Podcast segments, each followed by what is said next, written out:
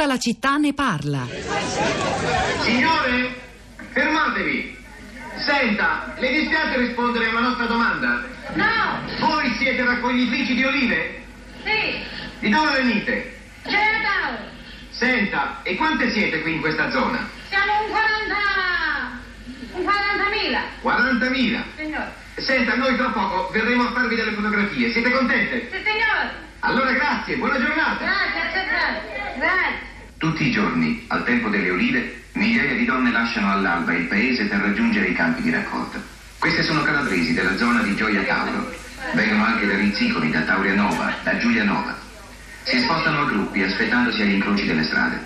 È un esodo che si ripete ogni anno e che da centinaia di anni avviene nella stessa maniera. Pronto? Senta signora, dove abita lei? In Taurianova. E quanti chilometri fa al giorno? 8 km la mattina e 8 alla sera. Cioè 16 chilometri. 16 km. E li fa tutti a piedi? Tutti a piedi. Quando si alza la mattina? Alle 5. Alle 5. E quando rincasa la sera? Sì, sì. Alle 6 di sera. Ha figli, signora? Sì, 5. Cinque figli. E che fa appena è tornata a casa?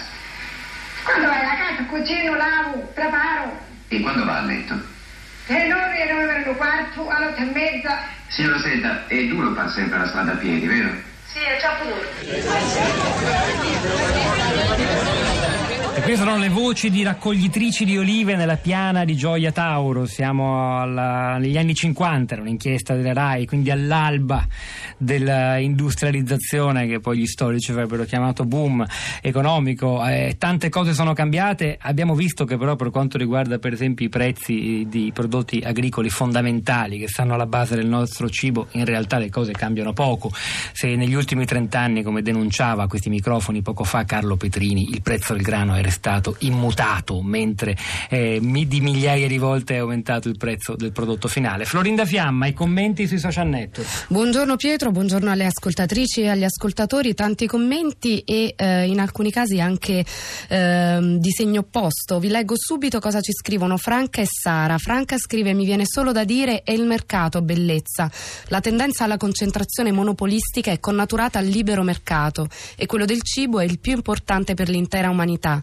Leggere quindi Patel, i padroni del cibo, Vanda Nascina, il mondo del cibo sotto brevetto, Luigi Russi, Impasto al capitale. Invece Sara dice eh, come sarebbe bello se la critica a un modello economico non fosse intrisa di panzane pseudoscientifiche, alla Vanda Nasciva per intenderci, quindi di opinioni completamente opposte. E poi c'è Mattia che ci scrive questo argomento è di importanza vitale. È possibile che nella nostra società chi coltiva il nutrimento per la vita, i contadini, e chi coltiva il futuro dell'umanità, gli educatori, siano tra le categorie più svalutate nei termini economici e sociali. È giunto il tempo di cambiare decisamente rotta, riconnettendo le persone alla realtà della vita. Agricoltura industriale? In Italia possiamo ripartire dalle piccole produzioni locali. E poi un agricoltore ci scrive, ci scrive Carmelo, la prima e più importante cosa di cui dovrebbero occuparsi le associazioni di categorie agricole e la mia, tra virgolette, scrive col diretti in primis, essendo la più importante e visibile, è di lavorare affinché i produttori italiani possano produrre agli, agli stessi costi di tutti gli altri paesi dell'Unione Europea, per esempio Germania, Francia, Austria e Spagna, invece che subissarci di norme, leggi e regolamenti che altri non, applic- non applicano, ma obbligano noi agricoltori italiani a lavorare come fossimo dei farmacisti e poi insieme al governo fare in modo che chi vuole esportare nell'Unione Europea rispetti le stesse regole di qualità e salubrità a cui siamo soggetti noi. Io faccio agricoltura di campo e posso affermare che è sempre più difficile. Siamo costretti a lavorare più con le carte che nei campi. E intanto continuano ad arrivare testimonianze di ascoltatori che dicono di, di- di sforzarsi di essere consumatori responsabili. Sia Coldiretti sia Petrini sono intervenuti stamani insistendo sul, sul ruolo dei produttori da una parte e dei consumatori dall'altra, dicendo c'è interesse per una qualità vera, anche di una eticità dei prodotti. Margherita dice però cerco nel possibile di essere un consumatore responsabile. Mi sono accorta però che spesso prodotti come il formaggio di capra marchiato comprati alla fonte costano molto di più degli stessi identici prodotti comprati dalla grande distribuzione. Mi chiedo se sono in grado di vendere alla grande distribuzione con quel prezzo. Non possono poi offrirlo anche a me alla stessa cifra e guadagnare qualcosa in più comunque? Perché a me lo vendono al doppio? Giusi, a proposito di limoni, si è parlato parlato parecchio di limoni, devo dire, a partire da un sms arrivato da un ascoltatore che ha ricordato anche che siamo il paese dove i limoni fioriscono, ha ricordato il viaggio di Goethe in Italia. Una volta si mantenevano anche fuori dal frigo i limoni, racconta Giusy. Oggi, pur acquistando bio, riporto a casa muffe e così pure nel pane. Vogliamo sapere la provenienza dei cibi che mangiamo. Infine, Michele, non credo ci sia molto da aggiungere all'intervento di Carlo Petrini stamani ai vostri microfoni. Chi vuol capire capisce, oppure continua a dire che sono discorsi da complottisti. Manuela, buongiorno e benvenuta. Manuela, Manuela, buongiorno, la prima Eh, buongiorno. ascoltatrice stamani nella nostra piazza. Lei la parola. Eh, niente, volevo solamente sapere se era stato studiato come fenomeno quello dei negozi di, di pakistani. Eh, nella, no- nella mia zona su 300 metri quadrati ce ne sono 5. Quindi eh, Lei parla delle rivendite soprattutto di frutta sì, e verdura, ma non sì, solo, di alimentari che sono peraltro aperti molto più degli altri e che sono spuntati come funghi letteralmente in tante città italiane. eh, Eh, come sono gestiti? A me dà l'impressione che siano in rete tra di loro. Eh, come sono organizzati? Che Guardi, lo studia? Eh, questa è una domanda aperta che come tale lasciamo. Ci ripromettiamo di cercare un po' di informazioni in più. Inchieste ne sono state fatte, sicuramente sono in rete. Nella maggior parte dei casi non è il singolo venditore il proprietario dell'esercizio. E qualcosa riproponiamo, ve lo promettiamo. Sulla città di rete.blog.rai.it dove nel frattempo siamo riusciti a inserire anche qualcos'altro per approfondire, per esempio, i vantaggi della rintracciabilità di filiera. È fondamentale, per esempio, lo leggiamo da un sito specializzato molto informato, supportare gli obiettivi di qualità o sicurezza nel settore agroalimentare, documentare la storia e la provenienza del prodotto, facilitare il ritiro e il richiamo dei prodotti al mercato, facilitare la verifica di informazioni specifiche riguardo i prodotti e così via. Se volete saperne di più andate sul blog. Egidio, buongiorno. Buongiorno, eh, io sono un piccolo produttore catanese e l'anno scorso le mie arance, dico eccellenti perché, mi scuso dell'immodestia, non è, non è eccellenti. Ci crediamo sulla mangiati. parola, Egidio. E io, io le, le ho do- le ho dati in beneficenza perché me li volevano pagare a 8 euro già raccolte.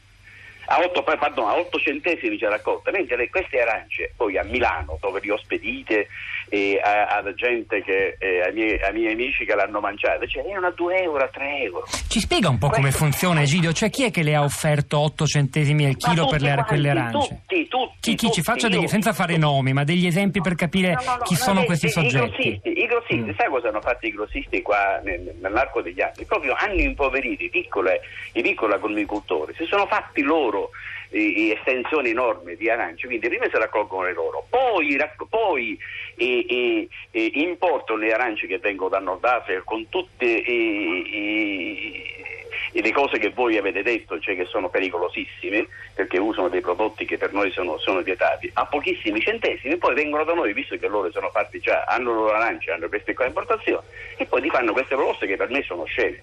Io ho la grande fortuna di essere un pensionato e quindi mi posso permettere di darle in beneficenza, ma i miei vicini stanno, noi stanno, stanno estirpando tutti quanti gli agrumi, tutti.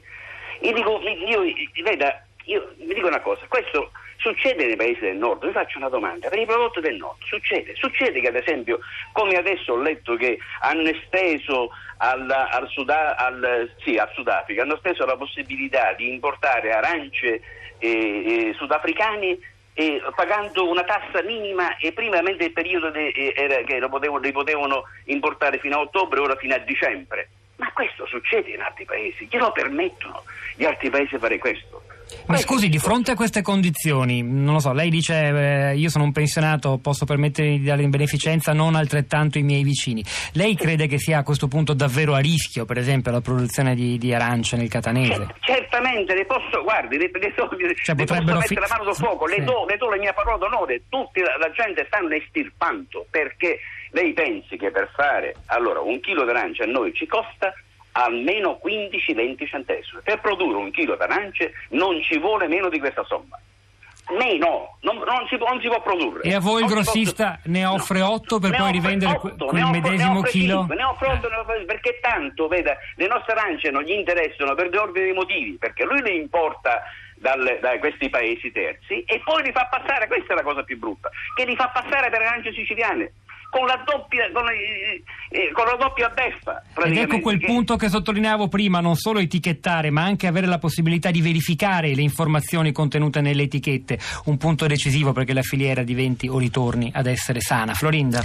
Dalla micro storia che ci raccontava il nostro ascoltatore di Catania alla macro eh, prospettiva c'è Dexmac che ci scrive le multinazionali impongono non solo pesticidi ma anche le semenze, hanno distrutto le varietà e l'esperienza millenaria dei contadini, unificando tutto in un solo tipo di mescolanza e quindi hanno creato un problema di fragilità delle coltivazioni che provano a risolvere grazie alla chimica. Chimica che poi ci fa ammalare, quindi altro problema che risolvono con le loro medicine. Di certo hanno creato una situazione molto fruttuosa per loro, ma devastante per il pianeta e i suoi abitanti. Per un approfondimento Dexmac ci suggerisce un libro, un libro di Salvatore Ceccarelli, Mescolate contadini, mescolate di Pentagora Editore. E poi Giuliana ci scrive tutto inquietante, altro che filiere corte e certificazioni. Siamo nel regno della chimica. Diffido dei terrorismi psicologici, ma questa fusione è gravissima, come gravissimo è stato il quasi silenzio dei media su questa notizia. La nostra salute è perennemente compromessa, siamo quel che mangiamo. C'è anche Ugo collegato con noi, buongiorno e benvenuto. Salve, buongiorno, si sente bene? Sì, sì, prego. No, eh, mi hanno chiesto di spiegare meglio un sms, semplicemente io ho detto la eh, filiera corta, il prodotto biologico e tutte queste altre buone virtù sicuramente sono una certa crescita, ma eh, come si può dire, eh, sono un, un modo di rapporto con la natura eh, con un certo principio di rispetto, quindi vanno estese queste modalità anche al rispetto reciproco fra l'acquirente e il commerciante. Ecco. In molti casi il mercato contadino è, una è un'esperienza bella perché è un'esperienza anche di, di empatia, di, di socialità positiva e, di- e supera la logica stretta di mercato, però a volte ci sono dei personaggi che si inseriscono in queste buone virtù invece con una logica ormai superata, cioè quella di specularci sopra, ecco messaggi che vi hanno mandato. Quindi diciamo così, con la natura non si può scherzare più di tanto però, perché altrimenti si scantona, però tra di noi si continua con queste eh, schermaglie, no? Se abbiamo rispetto della natura eh, evitiamo di, di- di- di fare delle logiche speculative quando stiamo producendo e vendendo i prodotti che, sono fatti nel rispetto della natura, andiamo al rispetto anche dei rapporti reciproci. È stato chiarissimo, Come Ugo, la- diciamo, La ringrazio, eh, la devo salutare, grazie, grazie Ugo. Florinda. in Chiudiamo con, con un tweet di Arsenale K. La Bayer ha comprato la Monsanto, ora può fare veleni e antidoti nello stesso momento. È il momento di Radio 3 Europa con Anna Maria Giordano, c'erano Pietro del Soldà e Florinda Fiamma a questi microfoni stamani, Piero Pugliese alla regia, Emanuele Di Cavio alla parte tecnica, Rosa Polacco, Cristiana Castellotti che è la nostra curatrice e vi salutano, eh, m- buon fine settimana, noi continuiamo a lavorare, metteremo Florinda un po' di informazioni ulteriori sul blog la città di nelle prossime ore, a lunedì mattina alle 10.